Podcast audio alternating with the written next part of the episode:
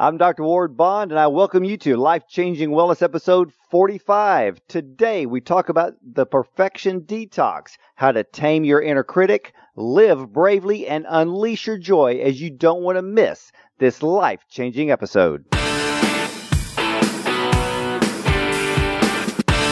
This is Dr. Ward Bond's Life Changing Wellness. Life Changing Wellness. Here's Dr. Ward Bond. Hey, welcome everyone to the show today. I'm very, very excited. But before we begin, if you could just do me a favor, please head over to iTunes after the interview with my guest today. Rate and review the show for me. And I want to thank you ahead of time for making our show great. And I encourage you to look up my show page on radiomd.com slash Dr. Bond. Well, my guest is internationally renowned fitness expert and wellness leader, Petra Kolber, who is known throughout the industry as a crusader for change and a beacon of authentic happiness. In her 25 years in the fitness world, she has starred in and choreographed 60 award winning videos and fitness programs and has spoken live to thousands of people.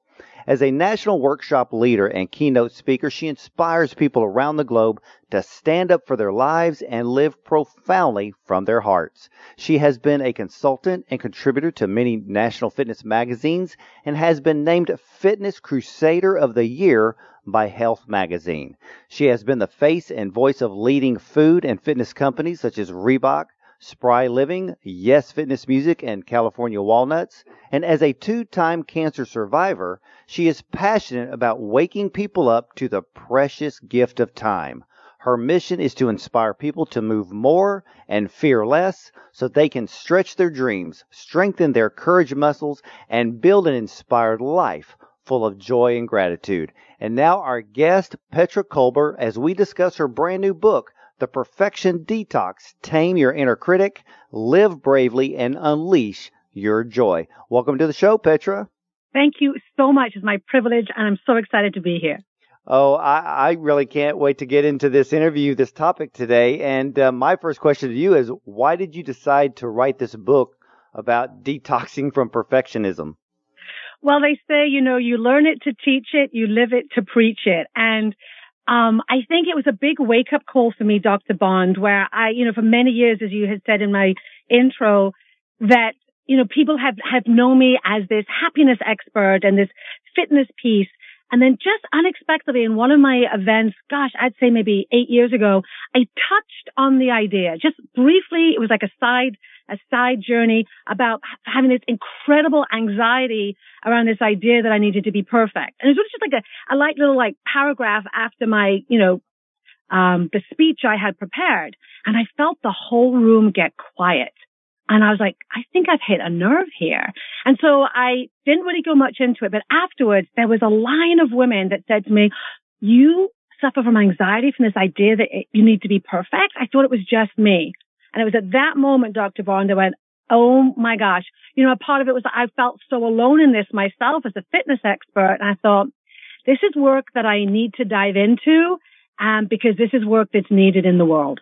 Well, when did you realize that perfectionism had become a problem for you, and what was your wake up call moment? Yeah, well, I think I I love this saying. I think Oprah. I heard it on Oprah. It said, uh, "Life throws you a pebble, a rock, and then you'll run into a brick wall.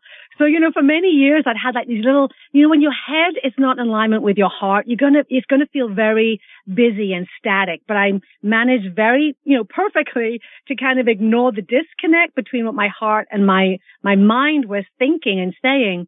My, my brick wall, as or maybe my rock was, I got a call about around, around the holidays in about 2005, I was currently writing a lot of articles for Health Magazine and CBS had a relationship with them and, you know, it's the New Year. So they said, you know, can you come on and be a guest for our New Year's, you know, basically how to get fit in like five minutes. And my first response, Dr. Bond, was like, oh, you know, thank you so much, but I'm already booked that day, but thank you. So I put the phone down. And of course, was I busy. Know, my calendar was completely empty. But there was something at that moment where my inner voice was like, enough. I'm done with this. I'm kind of over this. You know, my inner calling was like speaking louder than my inner critic. And so without thinking, before knowing what I was going to do to get ready, I picked up the phone. I said, you know what? I'm so grateful. You know, I've moved things around in my schedule. hadn't moved anything. My schedule was like cricket. And I said, I will make it an effort I'll come over to the East Coast and I'd love to be a guest on your show. This was my brick wall and my wake up call, um, Dr. Bond. They said to me, Petra, we are so excited to finally get you on. We've been trying to get you on the show for two years. So for two years, I had been turning down high profile work for the fear that I wasn't going to be perfect enough to be the perfect fitness expert on that perfect show. And because my heart knew that was not in my best interest, I kind of put all those no's into a little box and ignored them. And it was that moment when I was like, oh my gosh, this word perfect that I thought was meant to make my world bigger, you know, to be the perfect fitness expert was actually shutting me and my world down. And that's when I knew I really had to get to work on doing the work to understand it, live it, and then move through it. Well, you know, I want to I want to pull a quote from your book, and in it you have in your book, and it states, "Perfectionism, while not a disease of the body, is a cancer of the spirit, and one that, if left unmanaged, will cause great damage to our life." Well, how do you deal with perfectionism in your own life? Mm. Well, I think if I'm talking, excuse me, and here's the imperfect interview. I have a cough. Hold on. I drink some water. Universe is always teaching you, right? Oh, yes. Uh, excuse me. so either I'm choking up on the truth or I'm just having like a natural reaction. Um, excuse me. So I think for me, the big part of it, the first part is awareness and the fact that I don't know honestly if it ever goes away. But when we are able to be aware of, you know, the tricky inner critic who, you know, those negative voices, and when we are aware of really how it keeps us separate from living our best selves, that's when we get to do the work. So people often say to me now, you know, you've written this book, you've done a TEDx talk, you know, do you still deal with this? The answer is yes. And I catch it a lot sooner. So my awareness capacity, my radar of the, the BS that my inner critic wants to feed me, it lights up much, much faster. And then I know how to accept that this is a part of me. There's much of perfection that for your listeners probably serves you very well. You're probably a great mom. You know, you're very um, diligent. You show up and there's probably a piece of it or a part of it that really limits you, that separates you from being the best you in the world. This idea that, you know, a theme I see a lot, Dr. Bond, whether you've done the work or you're in the work or you're on the other side of the work is this idea that we're not worthy. And so I still have to deal with it in my life. But here's the thing. You know, I would never have written this book if it, I'd waited for the perfect book. I would never have moved from movement into keynote speaking had I waited to be able to present the perfect talk. So, but the thing is too, as you start to go for your dreams, the dreams get bigger. And so your courage muscle also has to create more resilience and grit because the stakes change. They get higher. So it's just continually, you know, staying present, being aware, being accepting of the thoughts and the things that come into our mind and our heart, and then taking the action steps, you know, to really keep you moving forward so that you can be your best self, not your perfect self. So in that way, you can be of perfect service to the world and the people that need you. Well, you know, I found it very interesting that in your book you stated that, um, you know, as these little pebbles get built up and eventually you have that moment and you actually suffered from severe panic attacks and you stated that you could hide all the elements except one thing mm-hmm. and that was the sweating problem and then you started canceling uh, basically uh, media promotion gigs just because of it. Yeah, I mean, it was, you know, it was that idea that there's a great book, 10% Happier, um, where the newscaster, you know, had literally a panic attack on camera. And that's what I was so terrified of. I, you know, when I was teaching, uh, Dr. Bond, you know, I was, I was teaching fitness. So I, so I never had a panic attack because I was meant to be sweating. so I was never afraid of sweating at an inopportune moment.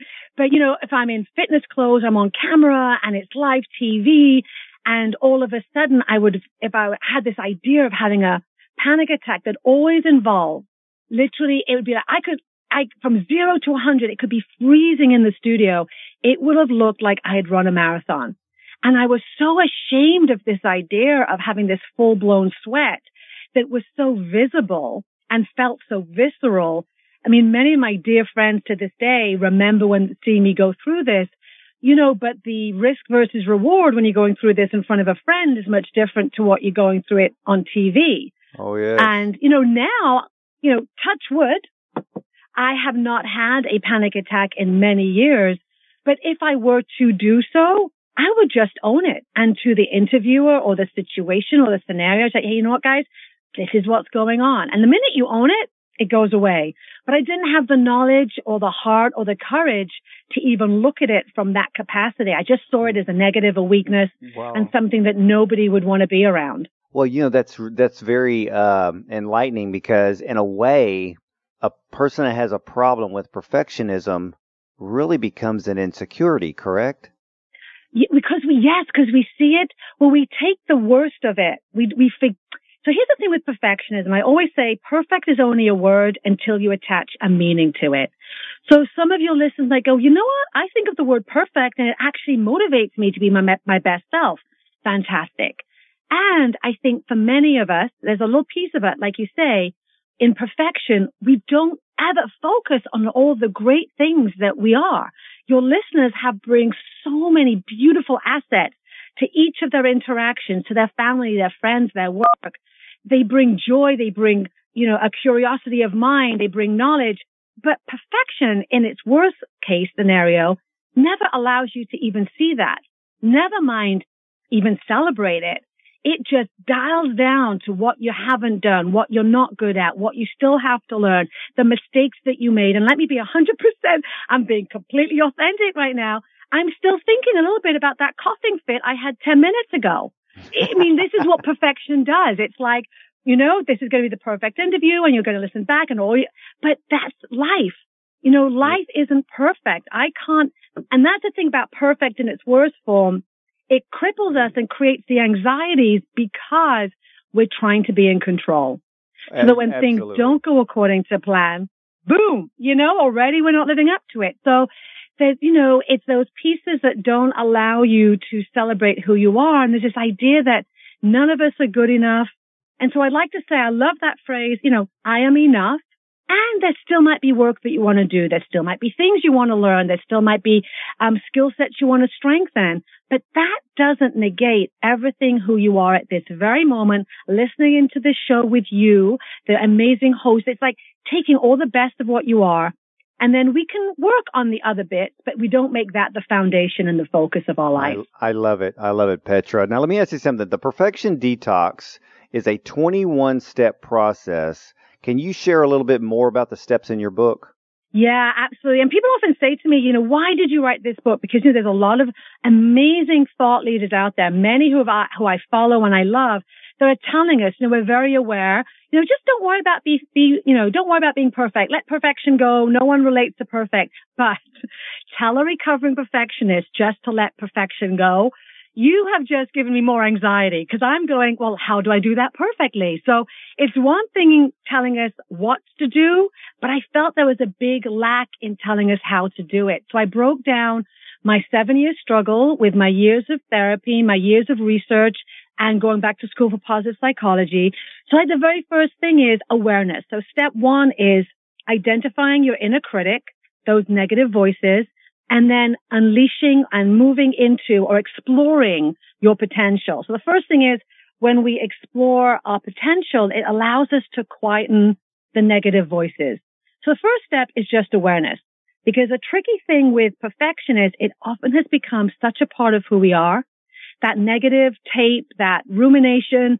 So we even, we don't even notice it's there. It's almost like a warm, cozy blanket because we're so familiar to it. We don't even notice the weight that we're carrying around with us. The first part one is kind of noticing those negative, the negative, the things that are holding you between you and your potential. So that's part one. Identify your inner critic and exploring, just getting to look at with curiosity your potential once you have awareness, you then kind of have to kind of make, cleaning out the um, negative. The universe doesn't like a vacuum. Neither does your head or your heart. So then we kind of focusing on where we've been so busy without being aware of it, of focusing on everything we're not. part two is shifting your focus to everything that you are. And that, so it's called, you know, that's shifting your focus and living bravely. And I gotta tell you, Dr. Bond, to live bravely with authenticity and in courage and to really look at yourself in the mirror and go, you know what? I'm okay with me. That is an act of courage. Because one of my favorite quotes is by Ralph Waldo Emerson, and he says, to be yourself in a world that is constantly trying to make you something else is the greatest accomplishment.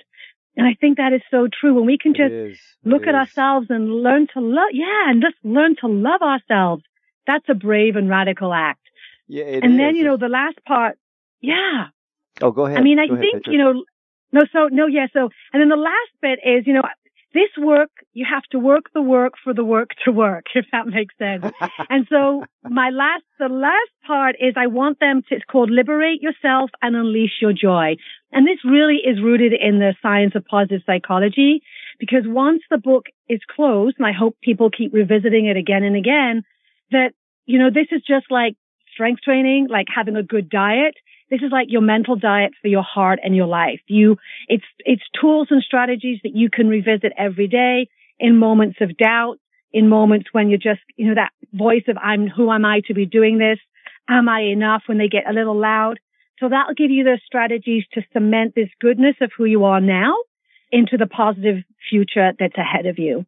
Well, I understand that you had stated in your book that uh, for us to go through these steps, we should actually go through them in sequential order and not be skipping around, correct?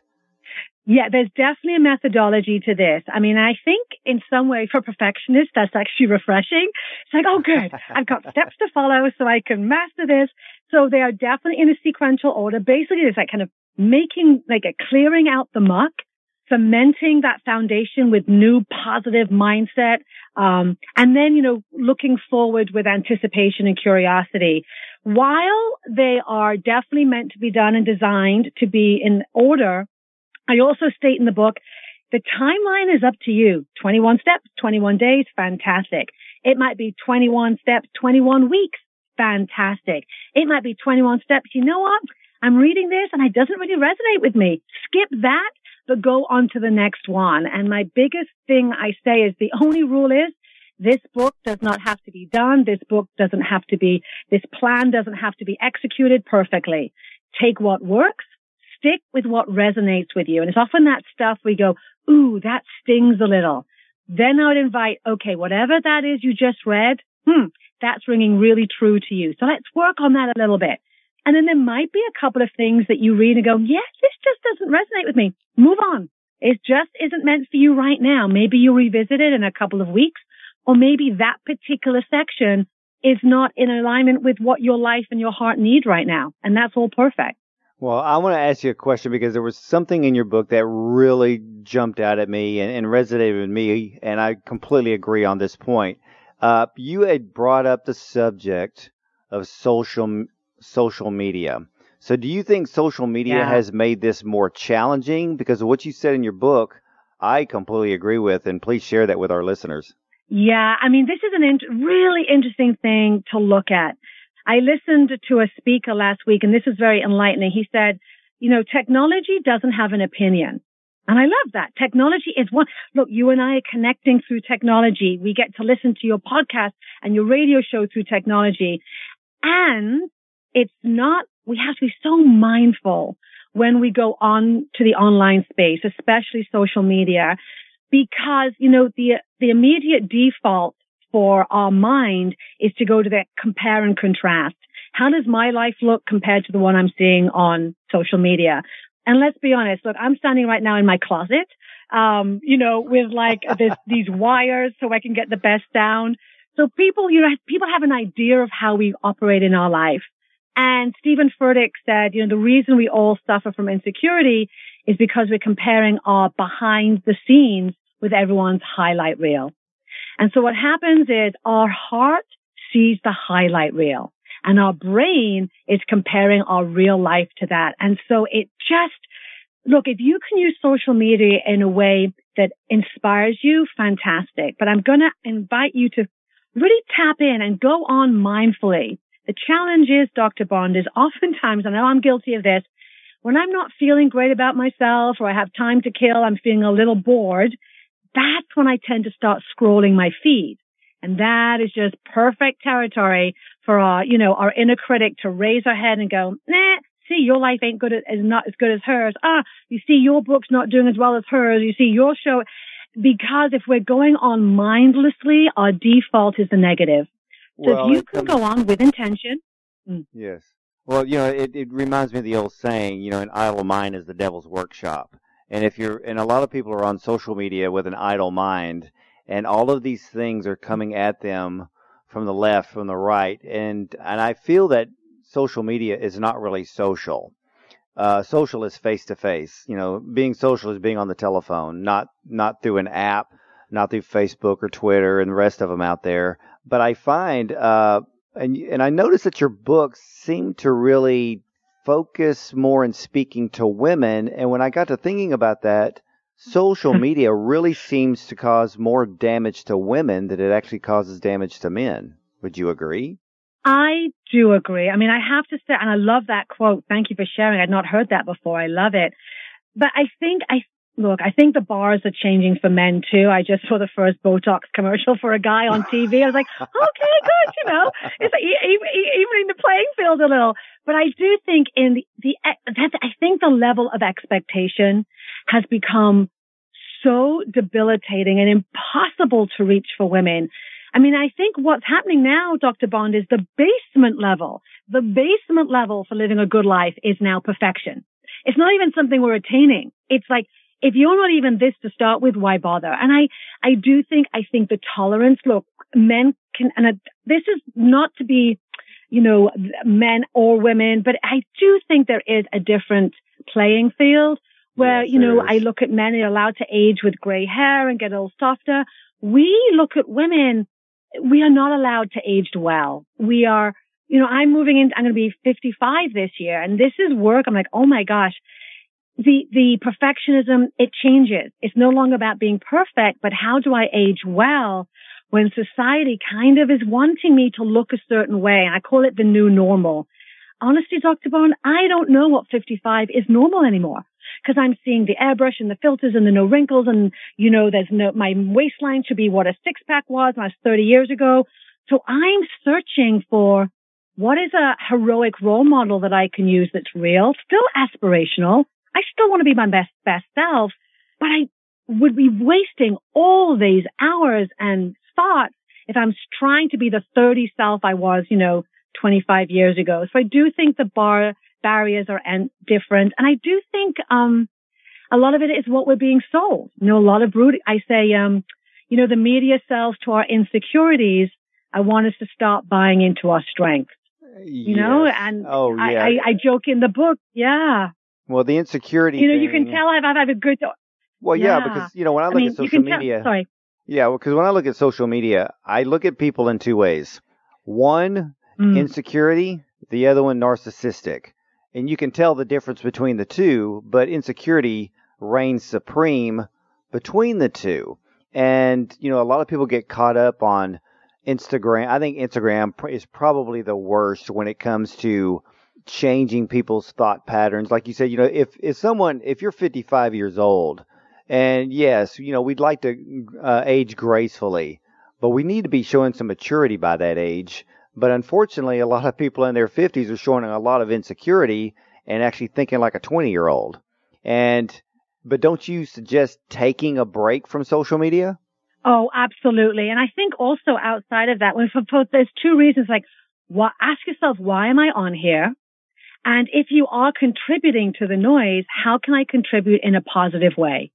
How can I make sure that my messaging is elevating the people that see my, my post? And I just, I know for me, like, you know, some people say, well, I can't get, you know, if it's for your business, you know, manage your business well, manage your time, schedule your posts so you can take some time off. And like you said it, you know, real life happens in the moment. And we're so busy being behind our screen, we miss the moments twice. So I definitely encourage at least, people get hives with the thought of like not having their phone for an hour. Never mind half a day, never mind a day. But I think a daily detox once a week, it gonna, it's gonna feed your soul. It's going to let you, and then pay attention to how you're feeling. Do you feel calmer? Do you feel less stressed? Do you feel like almost like more courageous? Does your self-esteem go up a little bit? Do you feel better about yourself? Because if we're constantly comparing our real life to what we see, like you said, the images we see in front of us, and we're seeing so many image, images, and our brain processes the thoughts and the feelings way faster than we can even be aware of. And wouldn't you rather spend like, hey, imagine all the hours you get. You know, we're saying, we're seeing people behind the screens like three hours a day. Imagine what you could do with three hours a day. That's, Oh, you know, 48, that adds up to 48 days a year that you could be out in the world strengthening your face-to-face relationships, creating amazing um, projects and interacting and being a, being a change agent for the world in the real world, not in this, you know, photoshopped world of social media. And again, not to, not to say this or that. Nothing wrong in social media if you want to stay connected. But like you had said, let's get really real about the connections. And I saw this actually to kind of be weird about it. I saw it on a scroll as I was scrolling by one day. I laughed when I saw this then. I refuse to compare myself to strangers on the internet. And that's what we're doing. That's exactly what we're doing. What- I think we figured out your. I think we figured out your second book, and I think it's going to have to do with social Uh-oh. media. but let me ask you this: Okay, you say I'll you say yeah. Well, you say there are three different types of perfection. Can you elaborate on that? Yeah, and this is really interesting. There's three different types, and we can all be a piece of. Um, we can all be a piece. We have pieces of this in us. So there's other oriented. So when someone who is other oriented perfectionist, you might be working with one of these. These are the people that tend to be devil's advocates. These are the people, the perfectionists that find fault in others, that expect others to be perfect, that point out the flaws. They tend to be micromanagers.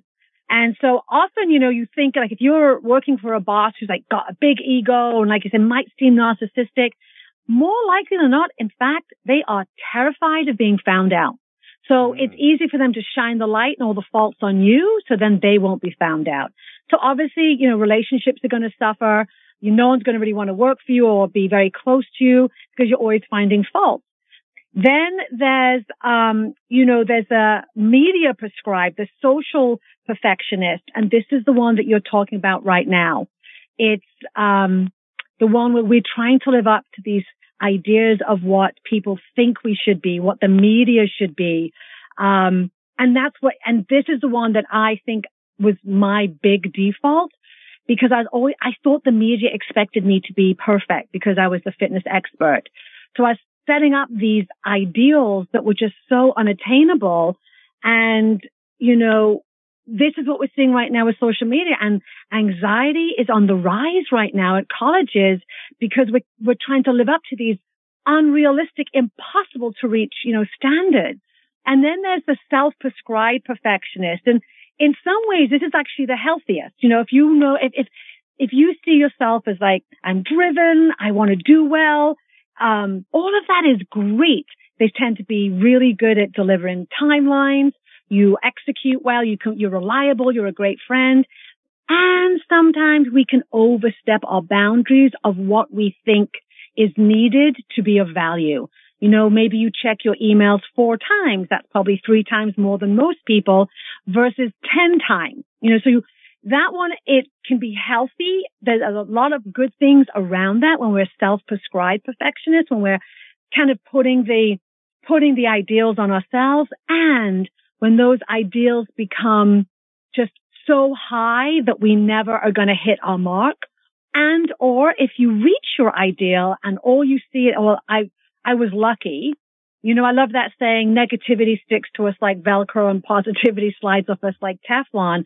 If you can't allow yourself to enjoy the hits and all you focus on is the misses, then something's gone awry. That perfectionism has slipped over from being healthy to toxic. And then let's look at the pieces you want to keep that are going to help move you into an amazing future.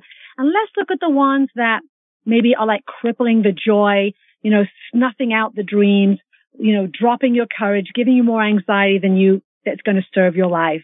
Because what's the point in like reaching these amazing goals if you're just suffering along the way? It's just, just not worth it. And it's got to be a different way of living. Well, is perfectionism ever a good thing? I think there's two. Th- I think it's a great question. I believe for me personally, I like to change the word from perfectionist because for me personally, like I said before, it only is only a word until you attach a meaning to it. But there's so much history attached to me and perfectionism. I like to use the word move from a perfectionist to a passionist. So what a passionist in my book does, like perfection, I'm always looking forward to see how far I have to go. A passionist allows me to still want to go forward and excel, but it also allows me to sit and look back to see, oh my God, look how far I've come and celebrate all aspects of myself. A perfectionist, for me, the toxic perfectionist is always looking for what I could have done better. It's going to find the flaws. It's going to like look at everything's wrong. So there are pieces of perfection though. I like to move again because that word is so loaded for me personally. And again, I'd ask the listener just, hey, when you hear the word perfection, if it doesn't trigger you, keep it. Keep the good bit. But then ask yourself, okay, if I'm thinking of it being perfect, does that mean it has to be faultless? Does it mean it has to be flawless? Does that mean if I make a mistake, I am the mistake? Because sometimes if we dive a little deeper, maybe what we thought was, you know, maybe we thought perfect was helping us in some areas of our lives, but are there other areas that are suffering? You know, if you're perfect at work, how's your relationship with yourself? How's your relationship with your family? So not saying it's all or nothing, but there are few people that I have found in my, in my exploration that really can use perfection in its entirety and look at it and go, yeah, no, it doesn't cause me any problems at all. Well, I think we have time for one more question. So I want to ask you this because I loved your explanation. Wow. I mean, it is it's a breath of fresh air that uh, someone like you has spent time, years to bring this information together because there are many of us that can relate to perfectionism. But I know that in your book, you mm-hmm. state that we must identify the difference between being ambitious and striving for perfection, one causing pain and suffering, and the other does not. So, what do you say to people who are afraid that they will lose their edge if they no longer strive to be perfect? I think this is the biggest challenge for most people. And I thank you for bringing it up. Cause like most executives or high functioning, you know, out in the world, they go, their biggest fear or their idea is if I give up perfection, I'm going to suddenly like lose my success. No, that you're probably, you, in my mind, I think you might even work harder than you ever have before. So the work might not change, but what fuels your work, what fuels your ambition is very different. When we're fueled and driven by the idea that it has to be perfect, it has to be faultless, it has to be flawless, that is fueled by fear, self-doubt, and insecurity. If we change it, I still want to work hard. I still want to excel. I still want to be great. I still want to be the best. Nothing wrong in that. But we no longer make perfection the benchmark. We make excellence we make curiosity. We make courage. We make laughter. We make joy. We make experimentation. We try things and we reframe this idea of failure. That F-A-I-L to me, many perfectionists, I think, don't F-A-I-L because fail to me is first attempt in learning. Ooh, and so I, I think when we, thank you, when we take off this idea that it has to be perfect as a boss, as a coach, as a leader, guess what? You're going to try new things. You're going to be more collaborative. You're going to be more authentic. You're going to have better relationships. You're going to take more risks at work and excel. But you're now being fueled by potential versus fear, by possibility versus doubt. And again, this is not meaning that you're not going to work less, but what's fueling your life, what's fueling your thoughts, what's fueling your impact in the world is one of positivity versus vulnerability. Oh, I love that, Petra. I can tell you one thing. I need to have you come back on the show for a part two version of the Perfection Detox.